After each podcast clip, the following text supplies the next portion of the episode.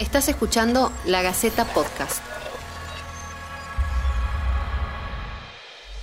Finalmente, la Organización Mundial de la Salud declaró la propagación del nuevo coronavirus como una pandemia.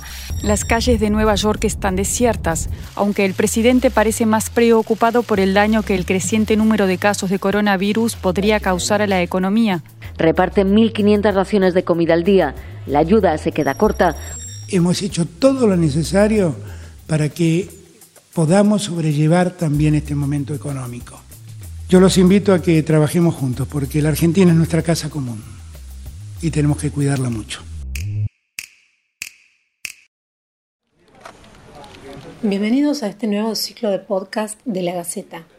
Esto es En cuarentena, la crisis del coronavirus.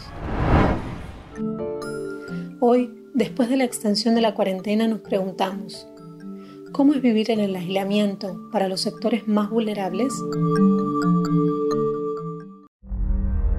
Según el INDEC, en el Gran Tucumán, el 40% de la población está bajo la línea de pobreza. El 6% de la provincia está bajo la línea de indigencia. La desocupación sube al 11% y el trabajo informal a un 45%.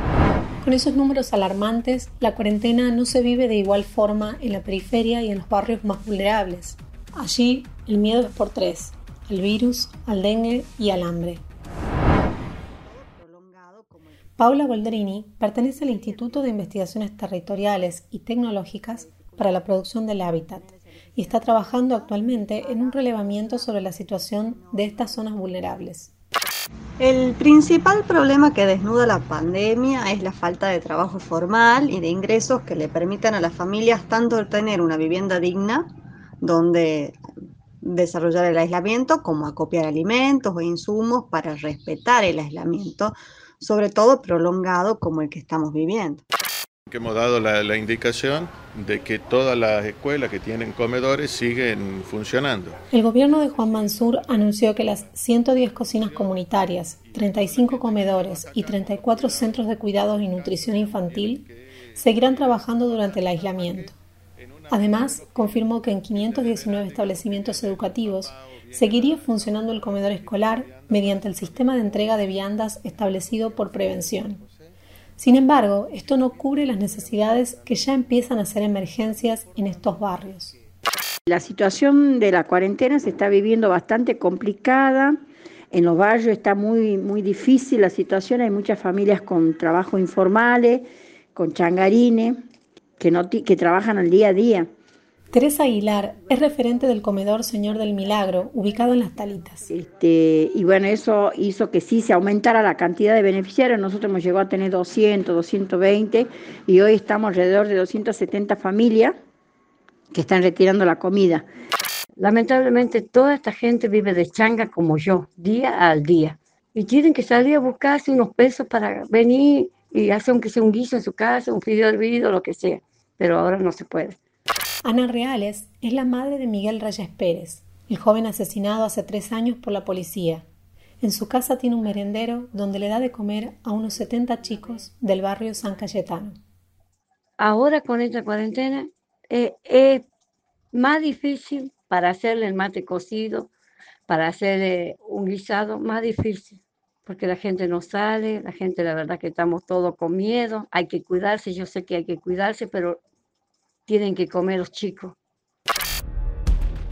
¿Cómo hacen las personas que viven en estos barrios para sobrellevar el aislamiento? ¿Cómo hacen para prevenir la propagación de la pandemia?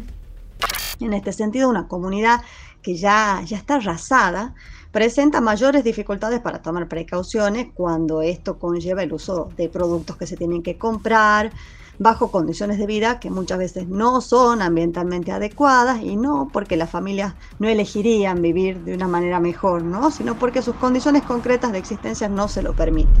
Muchos barrios con agua que sin agua potable, ¿cómo podés pedir a una familia que, que, extreme las medidas de limpieza si no tienen agua? Hay dos o tres días que no tienen agua. Tenemos también que atender la situación de los barrios más pobres que hay en Argentina. Ante esta situación, el Gobierno Nacional lanzó una serie de medidas para asistir a los más vulnerables mientras dure la cuarentena.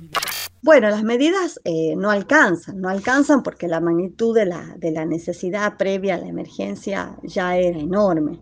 Eh, porque además, de otra forma, si alcanzaran, la cuarentena se estaría cumpliendo y, no se está cumpliendo de la manera que queremos en los barrios que no pueden cumplirla, ¿no?